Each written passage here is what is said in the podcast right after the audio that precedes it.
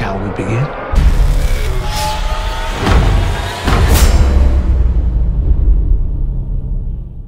Hey everyone, welcome to Legion Quest. Uh, this is a podcast where we go around and talk about the FX show Legion. Uh, I'm your host Zach Jenkins, and with me, as always, is Matt Sibley. Matt, how you doing today? I'm doing pretty good. Like compared to you when it's early morning, like I've had enough time to wake up. Yeah, it's 6:15 here, which isn't that early, but I had to wake up, do all this stuff beforehand. It's been it's been a fun time, but honestly, I'm good really we're here now. really excited. I'm I'm just so pumped to talk about Legion. Absolutely. Okay, so spoiler alert: the show is super good. Yeah, yeah. I think that maybe like lowballing it as well. Like it's absolutely incredible. And we- we're going to go into a bit of a formal review a little bit later in the show. Uh, but folks, you are in for a good one. We are in for an amazing season of television. Maybe it just ends up being eight fantastic episodes, but those are going to stand for time because it's oh, it's so good. So what we're going to do here, just to give you guys an overview, uh, we're going to go through. We're going to recap the episode, uh, give you a quick thirty second if you didn't understand anything else about the episode, this is what you need to know. Breakdown of it. Uh, we're gonna go through a review. We're gonna talk about some fan theories, and then we're gonna, you know, see where the rest of Legion takes us. Sound pretty good for you, to Matt? Yeah, sure. I'm excited to get to your theories because I saw the one that you put up earlier, and it's quite sound. we, I'm gonna hold off. I'm gonna hold off and jumping into that. But the devil with yellow eyes is something that I am shocked that I'm so set on. Yeah, well, I like. We'll get into it, but I'm just kind of interested in like how everyone's having different t- interpretations of that. Like, it kind of shows this is a show which could go anywhere. It's not like we've locked down where it's heading. And that's the biggest thing about it because it Yeah. starts out and you don't know where it's going. So let let's talk about that opening. Oh, it's a opening montage. Is it to Happy Jack? Happy Jack by the Who, who I think were the best band out of the British invasion in the '60s, but that's just me. Uh, so that starts playing. That's about a troubled kid who's growing up, and everyone thinks he's all happy and all that. And it's a fantastic stylized, just long shot. All there's a bunch of cuts just fading in and out of David as a kid, but the camera stays dead center on David right in the middle as he grows up from, you know, a happy little baby to a bit of a troublemaker kid to dealing with these voices, these voices in his head that he can't control, seeing these weird visions, and it drives him to drugs, alcohol, and kind of what was the most shocking about that was the way it ends. He walks up to a noose, puts his head in it, drops, and then it cuts away. It's it's just so kind of low key for what you think of as like a big dramatic moment. Mhm. It's kind of underscored and everything by like the way it builds to that. Yeah, and as we get into this episode, we're going to see that, you know what, maybe there's a little bit more to everything that they've been showing us. That whole montage, maybe we're getting 80% of the truth. Or maybe we're getting none of it. It's hard Don't mess to with my mind this early. Blame Polly for that. but yeah, what did you think, especially about the cinematography, since that's a lot more of your background? What did you think about all those shots there? Uh, like like you said, with the camera kind of staying in place, I think it's a lot more impressive than just being like a general montage to run through someone's life. Mhm. Like it kind of like it creates like a fixed point to then base action around, and then like the kind of the shot which impressed me the most, aside from the bit where he just kind of walks up to the noose, is like the top down one of the police car, Mhm. because it then kind of like breaks the perspective and everything to show the full layout. And then another thing, just because like you mentioned the Who and like the British invasion and everything, like it's al- like that's almost kind of setting the tone for like what the show looks like as well.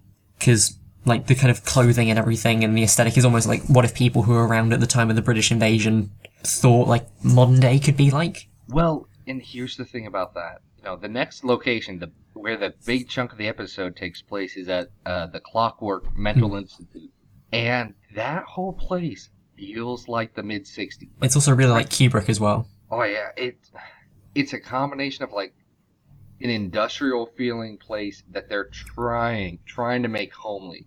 Yeah. They're trying to make it feel like a good place. So yeah, I mean that's the next cut. We go uh, we go to Clockwork and we see David and his sister uh, Amy, and she's sitting there. She's holding a cupcake with a sparkler in it, celebrating his birthday. And he's just he's not having it. I mean, he appreciates that his sister's there, but this is his 263rd Thursday on the cruise ship mental health. He's done. He doesn't care. It's his birthday Yeah. Five years is a long time. it it's ridiculous and you can start to see that you know what to him his mental illness it's it's what's holding its back it's what's ruining his life and he'd rather be on the pills not hearing the voices being numb to everything than trying to experience anything so he'll Hmm. i mean he sits around and he uh, jokes with his friend lenny lenny who's played by aubrey plaza now what what'd you think about lenny and david's little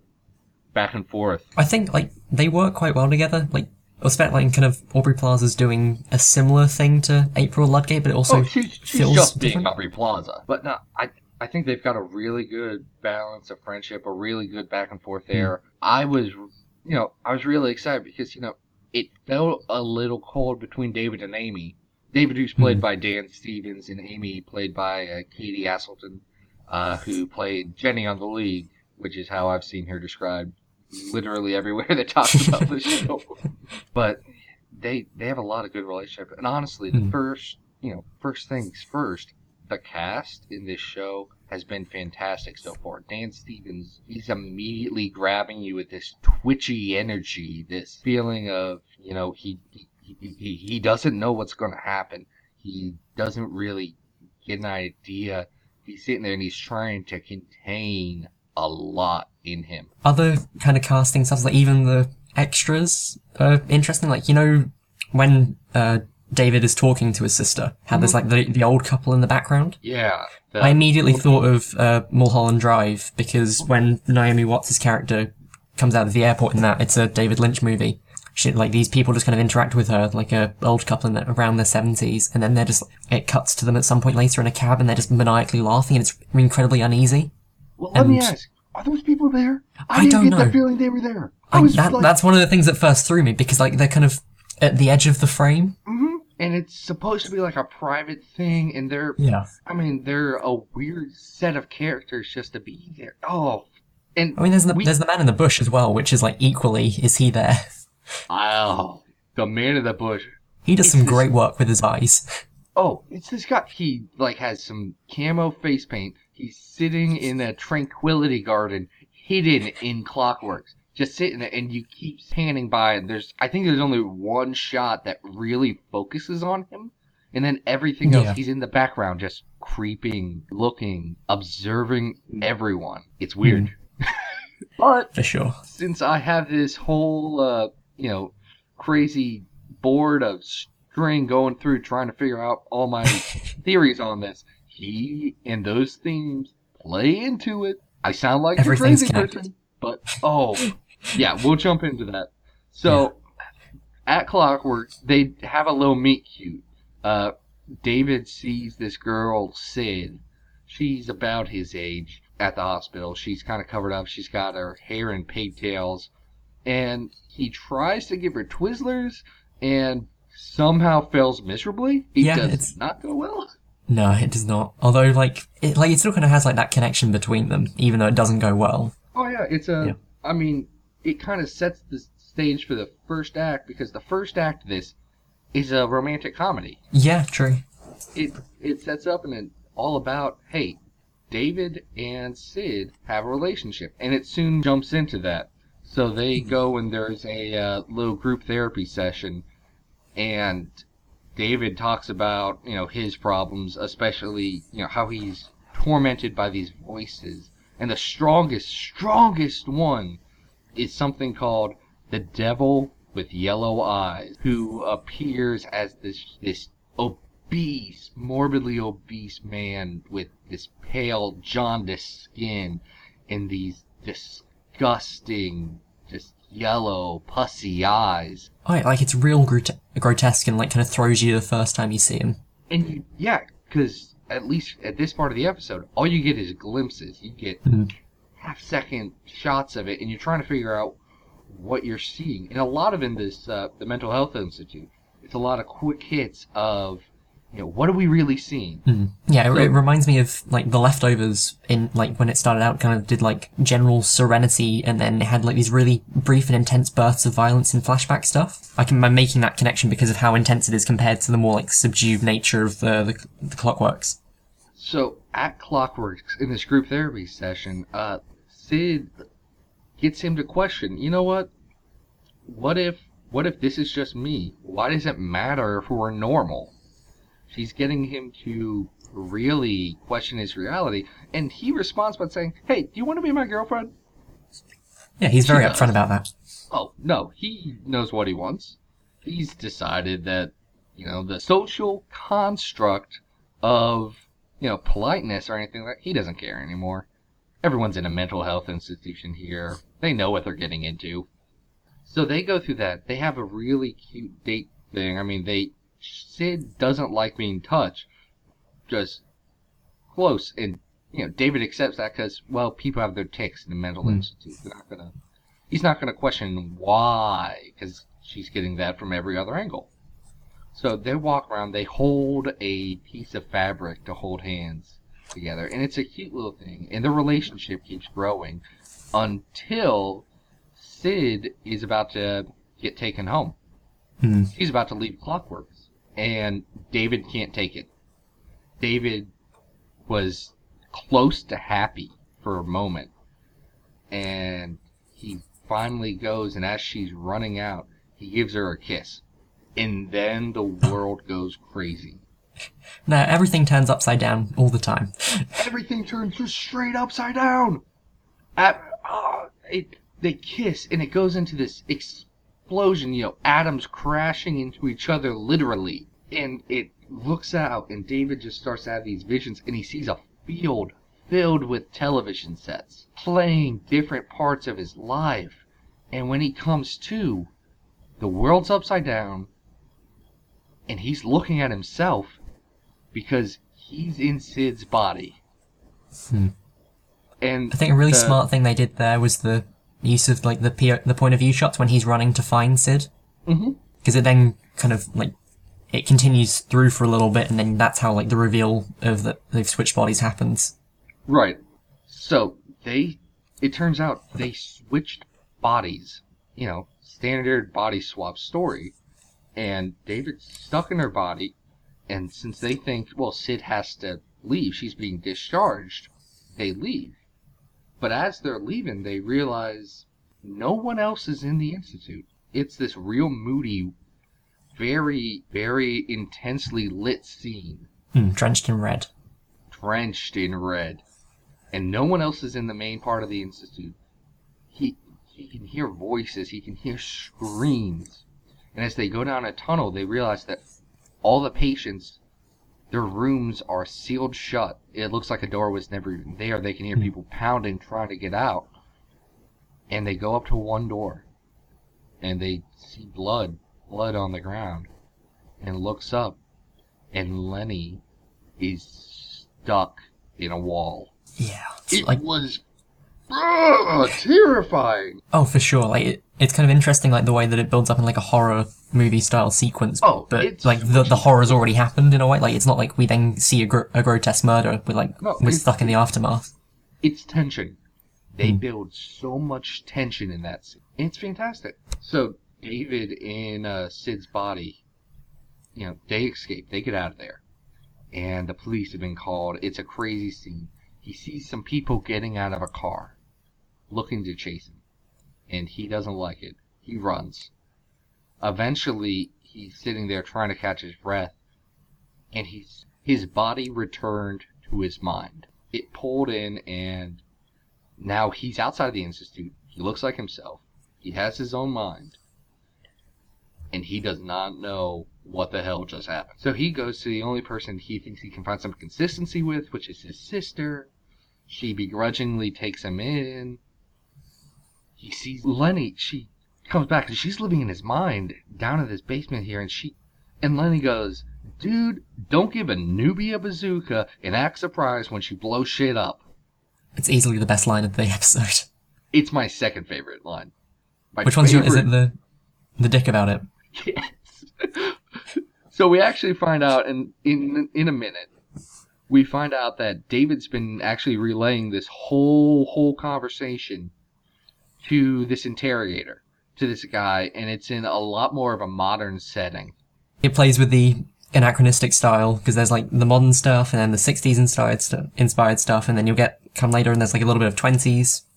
Yeah, I I love how uh, Noah Hawley is playing with what our expectations of that time Hmm. are, because you think you know '60s mental health, it wasn't talked about. It was No. oh you know they're troubled, Hmm. and in modern modern times, you know it's a lot a lot more open. Maybe not as open as it should. There's the conversation there. Yeah, but he's being held because this interrogator, they're afraid of him. They're afraid of what happens. And, you know, this has been actually cutting through in and out of the episode the whole time, talking to the interrogator back at the past in clockwork. And the interrogator, you find out this isn't what it seems, even a little bit. That that reveal is amazing when uh, Bill Irwin's character just walks out the door He walks and then suddenly out you're the like, this door. this is a swimming pool. a swimming pool. They built a set in a swimming pool. And they keep climbing, and then it walks into this like freaking military bunker looking place. And then he keeps walking, and they're in a school gym, and they've got this big surveillance thing, and his boss is there, and they keep talking about this may be the most dangerous mutant to ever live. And it's this whole thing. I didn't know what to do. I got. I, th- got I do think I paused shocked. it. I think I paused it when he walked out the door because, like, you know, the kind of music that's playing over that. I don't remember what the music. It, it's was kind of like a like kind of techno techno yeah, techno, but it's like was it the, a was it beeping the, kind of thing. like mostly Stranger Things theme track? Yeah. Yeah, I guess it's yeah, kind of yeah. like that. And so, Yeah. like, I was initially thinking, like, is that like a a door or something? And then obviously, like, it then reveals, no, wait, it's like there's all of these other things going on as well. I was like, I'm gonna need a second just to work through that first one so I can now focus on this. Yeah, my notes I just have in big letters. Why is he on a soundstage in a swimming pool in a bunker in a school? that was that was the first moment I think the show really hit me and said, I don't know what to expect anymore. Yeah, because like we were expecting the build up to them saying, "Oh, he's a mutant," but I the, didn't like, expect the, it like that. well, like, I knew it was coming. I didn't realize they'd do it in like as plain of a way as that. But Right. And it brings up a lot of questions about the world and, Hmm. you know, continuity, and none of it matters to the story. it's set dressing. And it'll be fun to explore as it keeps going, but it doesn't matter to the episode. Hmm. So, the interrogation, long story, it goes poorly. David is convinced, convinced that this guy, the interrogator, and that's all he's listed as in the credits, hmm, but the interrogator, he was there. He was at Clockworks. He was coming out of the car. He was the one chasing after him. And David starts to be real, real tense, real, real apprehensive. And they start to say, okay, look, look, look, we're, we're done. David, you need to calm down. You need to calm down. And he realizes he has more power than he ever knew. They are afraid of him and his is the power of telekinesis. He destroys this room, just throws stuff everywhere, throws a pen into this guy's face. Oh, like that's the way that the pen happens is like kind of jarring enough because that scene's been kind of calm intent, like in terms of movement and everything, Mhm. With them both being, and then it's like a really like a quick jab to the face essentially. Right. Oh, it was. That was just. That was just such a satisfying scene. Hmm. And you'd think this is his moment. This is his big escape. And then they gas him? Yeah, And and, he then it has the the really floor. cool underground shot. Oh yeah. His his mind just goes away. He goes back into the flashbacks to some of the stuff we've already covered. And there's a few weird jumps in there, a few things that don't have a great place. He starts to think back on Sid in the hospital, and they have this Bollywood dance number that it's a little out of place, a little not. I don't know how I felt about it. I It's kinda charming. Love, it's it's charming. I think the relationship was already established, and this is Mm. one of the weird, kind of quirky things that could make or could break the show. Mm. You got to have a good balance of it. I liked it. I wouldn't want something like that in every episode. Yeah, I think that's appropriate. But the best part of that dance number is that Moss guy, Moss guy's dancing Oh, yeah. too. He's just in the background. You, it doesn't focus on it, doesn't see it, but he's doing his little, the little Bollywood dance in the tree, and it's great. It saved He's it so for great. me. I hope he I hope he somehow sticks around. He was a good use of set dressing. Hmm. So they, uh, they keep going. He has some flashbacks. He remembers back to when his powers first erupted, first happened, and he is uh he's in a kitchen. There's been some sort of fight. It doesn't get really touched on, and he's angry. He starts shaking. The room starts shaking, and there's this freeze frame explosion in the kitchen. Oh, and yeah, it's slow motion. It like just kind of rotates around him, and then the wider room as everything's exploding, and it, it just looks incredible. Oh, it's an amazing piece of cinematography Yeah. right there. It's set, and there's stuff flying around. And then the knife And- just like catches him as well. Yeah. And in the background, in that, you can see the devil with the yellow eyes. Hmm. His big inner demon just staring him down, being creepy as all get out. Oh, it was so good. But, yeah, long story. He has one last important memory, at least. And that's, and that's looking, uh, as the day that he called the Institute trying to figure out what happened to Sid. And some people start chasing him afterwards. Yeah, the people then you the see car. Sid. Yeah, the people in the car. Then you see Sid. Sid's there. Sid says, "Hey, this isn't real. David, you need to understand, this isn't real. But we're gonna help you. You're sitting back at the, uh, back in that bunker in the swimming pool." But she says, "No, this is real. Just trust me. You're gonna slowly get up." And it flashes back to him in the swimming pool. And the Mhm. swimming pool is full. The set's gone. He's in a chair. There are wires to the pool. There's men in masks and guns. And the interrogator is holding the button. He says, Tell us where Sid is. What happened to the girl? No one knows. And then David realizes that he doesn't need to be scared anymore. There's people coming for him. Hmm. He slides out of his chair, and you see these flicks. You see these flickerings of just yellow things throughout the scene. And there's an explosion, and all these bodies just drop into the pool, and they've been burnt to a crisp. Oh, like absolutely. Like I know we've talked about terrifying stuff already, but like even those, just the way like they kind of descend down into the pool while the camera stays there. Oh, and then things get real qua- crazy. He gets out of the pool. Sid pulls him out with, you know, long sleeves and a glove on. Pulls him out of the pool. With her two other characters, uh, Cherry and Ptonomy. And she says, We have to get you out. We have to get you out of here. And they start to run. They break out of the building, and the outside is a literal war zone. People yeah. are flying everywhere. There's guns, there's explosions, there's all this stuff. Just th- things crashing and like down into Earth. What did this episode evolve into? Because that is not what I expected. It did No, not. like the, They did not advertise this as an episode of Agents of Shield.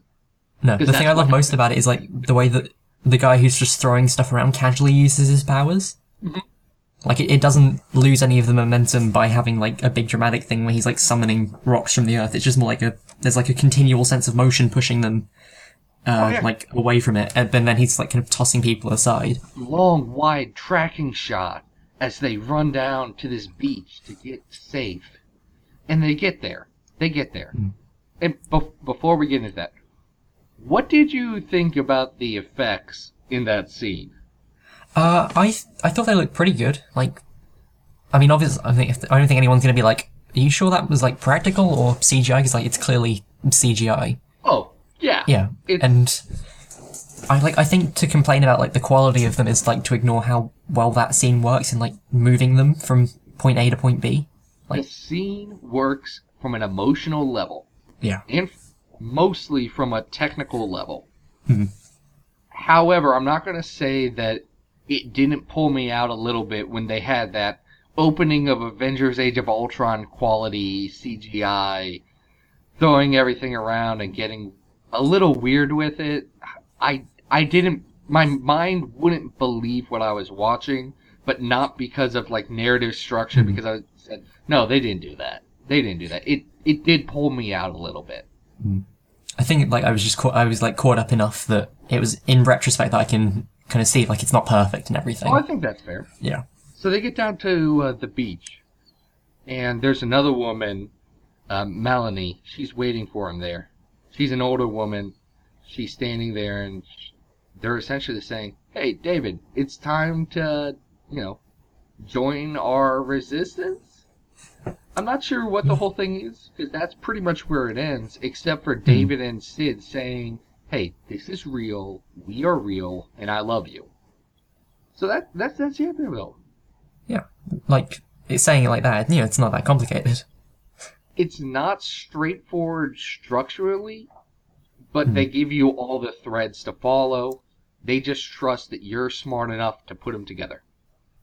Yeah, I said it like in my notes. I have like it's like a Jonathan Hickman comic, in that he's giving you enough pieces to understand what's going on on like the main level at this moment, and then presumably once we finish the season, then you can go back and understand it all.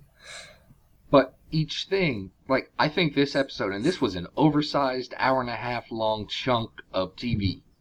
I think it stands on its own. I think it's a fantastic story in, you know, within its narrative limits. And then hmm. as it progresses to part of the whole, it's going to be even better. I hope. Yeah. I've only seen one episode. Yeah, I think that's that's how the best pilots work, and like there's like a very contained thing here, but it's also like it it's not like so contained that it's going to be closed off from the rest of the season. So the big, quick, if you didn't understand anything else that happens, this you must for the episode. David's in a mental institution, falls in love with Sid, he kisses her, they switch bodies, she can't deal with his powers, and his powers kill Lenny. He escapes and get captured by quote unquote government esque guys. And then Sid and the Legion of Substitute X Men break him out. Legion of Substitute right. X Men is a wonderful name that you've given them as well. How did you feel about the episode as a whole? If you, as a professional comics and TV reviewer, were going to describe it, what would that be like? Oh, in a professional capacity, I think what unlike what obviously it's like unlike anything we've ever seen thus far, and then I think it also goes fur you know goes further than being like a comic book show, and it also go like in in some ways goes further than being like a general TV show in the way that it uses the camera. And like it's it's kind of filmmaking as a whole. I feel like Noah in this show is pushing the limits of the genre. He's not Yeah. allowing himself to be restricted by what TV should be. Yeah, I mean, like each scene feels like it does something different camera wise. Like it, it's not kind of developing like a conventional style or approach. No, it's it's great, and I'd agree. This is when I first watched it, all I could think is, this is the best television thing to ever come from comic books. Hmm. And I've seen a lot of those.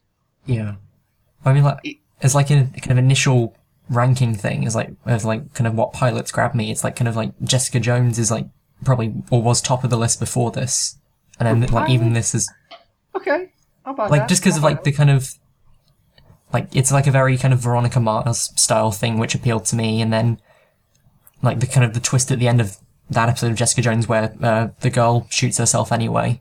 Yeah, yeah. No, that was a that was a good episode. I just I feel like this was miles ahead of anything. Like Oh yeah, trying to- absolutely. Yeah. I'm not thinking in terms of what was the best comic book pilot. I'm thinking of Hmm. what was the best pilot I've watched. Oh, and like in that case, uh, I don't know. I, my my mind like jumps to uh, Veronica Mars as like one of the ones from around ten years ago. Just feel like it's so clear on what it wants to be, and then like we we talked about Lost in the first episode, didn't we? Yeah, Briefly. we did. Yeah, like that that has a fantastic pilot as well. Oh, this has the same level of engagement of that pilot because it sets up so much. Just the economy of storytelling in this episode is amazing. It's Hmm. amazing. I I went into this show. I went to this with pretty high freaking expectations. This exceeded them. I set the bar so high, and I was still just off base of how good this was going to be. Hmm. Now the one the one thing one thing I've heard a lot of criticism about from certain circles, and we talked about this a little bit in the last episode, is Yeah. that it doesn't feel connected to anything. Hmm.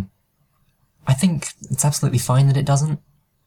Like, I don't think Hawley would, be, would have been able to get away with kind of everything he wanted to do if it kind of needed to hit like a certain time period, or maybe like needed to include a certain character or something like that.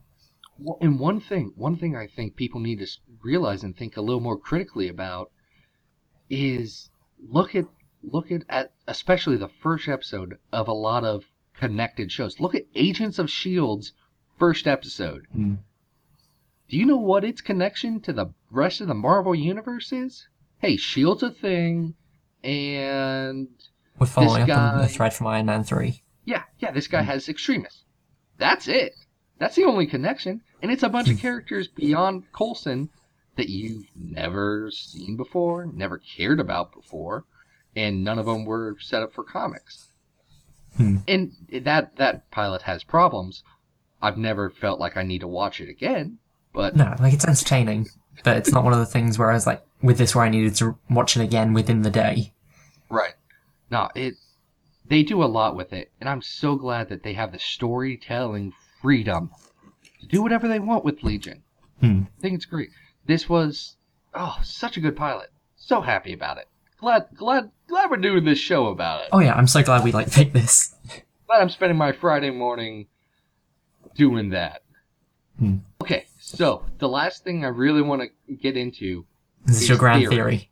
Okay. Okay. Well, there, there's a few theories I want to build up to my the one I'm most passionate about. Okay. So the first thing, there's people questioning what's real, what's not real. One of the things I've seen a lot about is asking, "Hey, uh, is who is Sid? What's up with Sid? Is she everything she claims to be? Because she's the one who challenges David. Hmm. She's the one who keeps moving him. Is she manipulating him in some way? Is any of their relationship real? And I think that's a thread that might get pulled a little bit later because they are setting them up. It feels like Yeah, they're setting you up for an emotional gut punch down the line. Yeah, I mean that's the core of the show, so it's gonna, something has, is going to happen with that, obviously. And if it doesn't, you know, it's okay that Legion just has one normal thing in his life. Yeah, if there's like a grounded element in that way. Right. So that's one thing. I've heard some people, and this is, you know, just completely off the wall, but people comparing uh, the character Melanie Bird, who's the woman at the end who David joins, to like Cassandra Nova, who's Charles Xavier's evil twin sister from the wound. Morrison, isn't it? Yeah, it's from New Yeah. X Men. She's supposed to be the evil reflection of himself, and he killed her when Hmm. they were in utero, and it's a whole thing. I don't see that happening. Not because it's too weird. Not because it's Hmm. too weird. I want that to be very clear because at this point, my arms are up in the air saying, freaking, I don't know what's going to happen in this show. But I do know I'm not going to say, oh, that's a little too weird for Legion. I just, Okay, I I'm glad we found the ceiling. I don't know enough about her character to speak intelligently on that, but maybe as the episodes progress, we'll learn a little more. Yeah, there may be like a similar trait which pops up or something. Right. I think it may be more thematic than anything else, because, Yeah. I mean, spoilers for the press of the show and everything. She looks like she's going to be a Charles Xavier mentor esque figure. So maybe they're playing with some of that stuff. I don't know. Mm. But uh, the other, yeah, so those two, and then the big one. What what's up with the devil with yellow eyes? Yeah, What- this is like this is the thing which everyone's asking. Oh no, because it's weird, and there are some legitimate X Men connections that no one ever thought could happen. Urgh. Do you do you want to one of the like explain yours then? Or I'm building to that because there are Okay. three. I I call them three big theories. All of them Okay. have some merit. I thought I'd seen another one, but Yeah, the first one, and this is what I think is the least likely thing, is that it's the Shadow King. The Shadow King's a villain. Uh, we talked about him a little bit in the first episode. He has some history with Legion, but he's a mental manipulator. Uh, he's a big villain of Charles Xavier's. He's a he most often appears as in the body of a large man named Amal Farouk. Uh, so there's a little bit of the visual similarities there, Hmm. a little bit with the taking over the mind, and there's a history with David. Okay, I, I- did not see that one. Yeah, that that's the that's the one of the big ones I've been seeing. I don't buy that one just because I'm not sure what the end game would be. And fine, I don't understand what the end game is on this show. Period. I think No. that's fair to say. But- yeah, for sure. I don't know what the Shadow King, as the themes in the comics, would want from David. Hmm. So I think that's that's odd. The next theory I've been seeing a lot online is that it's an aspect of David's personality, and I think this has a lot of merit. Uh, specifically, they're calling it the Fiend from Si Spurrier's run. And Matt, you've read that, right? Yeah, of course. And I like Yeah. now that you've said that, I think it's more likely considering the omnibus is coming out. Like, if they wanted to do a tie-in, there's kind of like a, a clear one there. Then Well, I, I think I think I think there's a lot of potential and a lot of merit to saying that okay, this is an aspect of David's personality because in Yeah. the uh, Inside Spurrier's run, the fiend it kind of grows throughout his uh, it kind of goes throughout the whole run. Uh, it starts out as this yellow goblin-y kind of lanky thing. yeah, it's kind of inferior to the other personalities like David's warring with in his mind, isn't it? Right, yeah. Yeah. And it's the aspect of his personality that ends up being a lot of his repressed feelings and thoughts about his father, all of his anger for that. So it ends up by the end of the run turning into a manifestation of Charles Xavier, who's David's father in the comics. Yeah. I think I think this has a lot of merit. I don't think this is hundred percent wrong. No, but I feel like it's going to come back in some way. Like, Yeah. it, it could end up. Be, it could end up being like David first needs to get over his like internal demons before dealing with like an external threat. So Right. it could always be Yeah. like some form of the fiend or like a play on that. I feel like thematically that's where they're going. Yeah, absolutely. I feel like they're doing that. However, however, Noah Hawley is not a guy to just that I can assume coincidence with. I no, can't. everything is meticulously crafted. it feels like everything's meticulously crafted. You're right. So there is one other theory, and it's out there for this show, but I am dead set on this being true. I believe the Devil with Yellow Eyes is the character Mojo from Chris Claremont's Uncanny X Men run. Now- Well, now, Hmm. that's Matt, the character Matt. that I jumped to immediately. Matt, what? Yeah, what do you what do you know about Mojo? If you were going to Uh, describe right. Mojo, Uh, he is a kind of like giant gelatinous blob. yes, He also has like a big dedication to like TV and stuff. Like, Oh, I mean, yeah. like, there's like an Uncanny Avengers annual, which is set around him like making his own version of the Avengers in an alternate universe or something. yeah, he is he is a multiversal TV producer. He's insane and not not in a mental health way. I, I need to be clear on that. He is a sociopathical, immoral person who ratings are the most important thing. He, does he show up in Spurrier's X Force as well? He It's does. isn't it? Yeah. We're gonna get to that in just a second. That that's what Okay. sealed the deal for me. That's what sealed Okay. the deal that this has to be Mojo, because it starts out. You know, there's physical similarities. A big, bulbous, gelatinous, Hmm. Yellow eyes. spineless, yellow. Well, yellow eyes, and he has a jaundiced body. If you look at the Hmm. the quick shots and maybe some of its lighting, but especially at the end when they're on the beach, you can see. The Oh yeah, when he's lurking eyes. in like the bush and everything. So that has a lot more normal lighting than some of the more dramatic scenes, and he's Yeah. yellow there.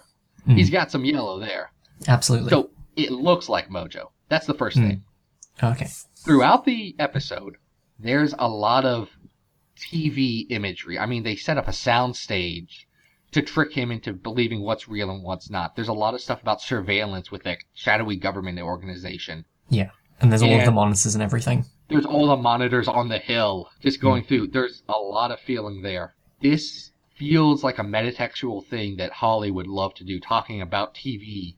And if TV, you know, what's reality? If, you know, you're viewing it, are you living, looking into this person's life? Or do they know what's happening? Like, there's some Grant Morrison ass things that could be done Yeah. with that. I mean, like uh, Fargo season two has like the big book of crime and everything, like to kind I of show don't like know what that means yet.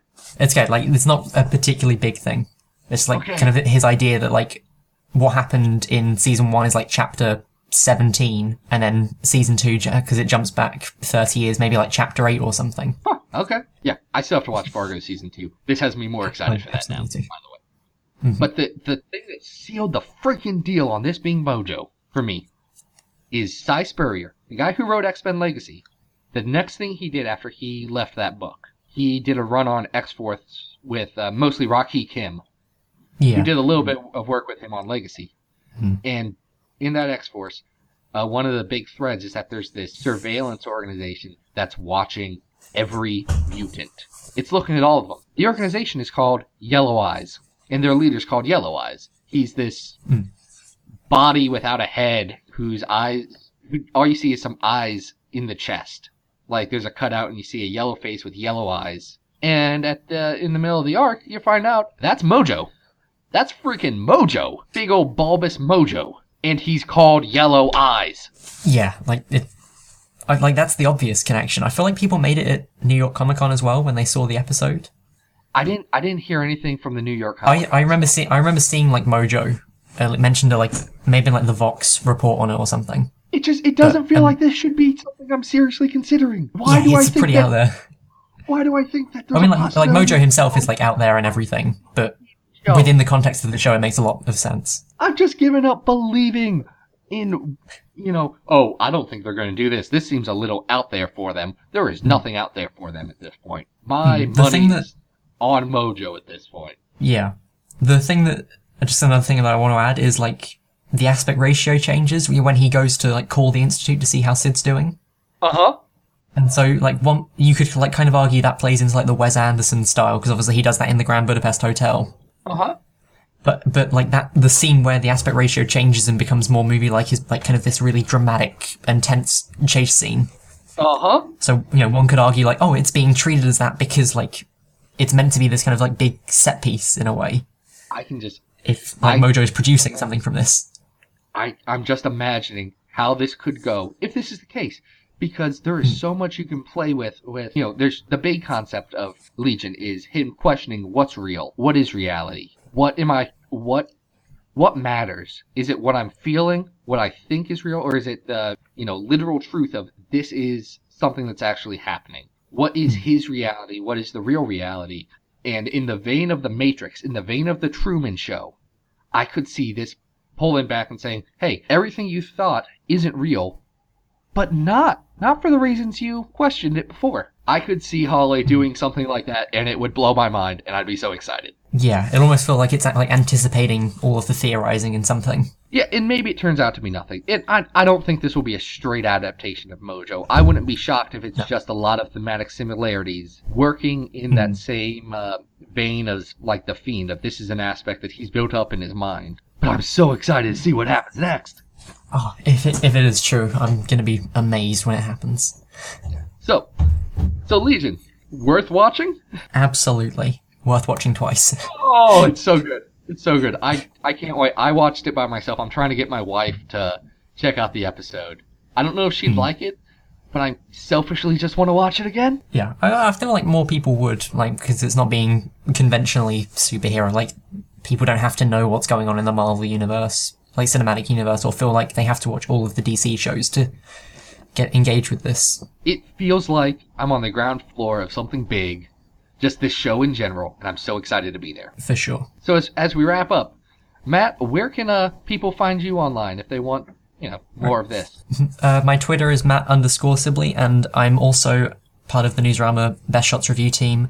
And so uh, stuff goes up, not necessarily mine, but my colleagues also do great work. Someone else came on this week. Uh, you know, so there's kind of reviews on Wednesdays, small pellets on Thursdays, advances of some stuff on Tuesdays, and then more like a recap on Mondays of stuff that we wanted to talk about, but didn't necessarily get a chance to earlier in the week. All right. And uh, for me, you can find me on Twitter at Xavier Files. Uh, that's the name of my uh, website. It's where we host this show. Uh, you can also go to XavierFiles.com where I do weekly recaps about X Men stuff. This week, I did a whole article on a character called Caliban, who's going to be appearing in the upcoming movie Logan. Uh, yeah, it's played by I- Stephen Merchant, right? played by Stephen Merchant in Logan. It's going to be Logan's a whole other thing that we're going to be doing a bonus episode on because I'm going to need to talk about it. Oh, for sure. someone, I'm sure. Yes, that's that's in our wheelhouse. That's going to happen. Uh, but beyond that, I mean, next week we're covering X23, so that'll be a fun one.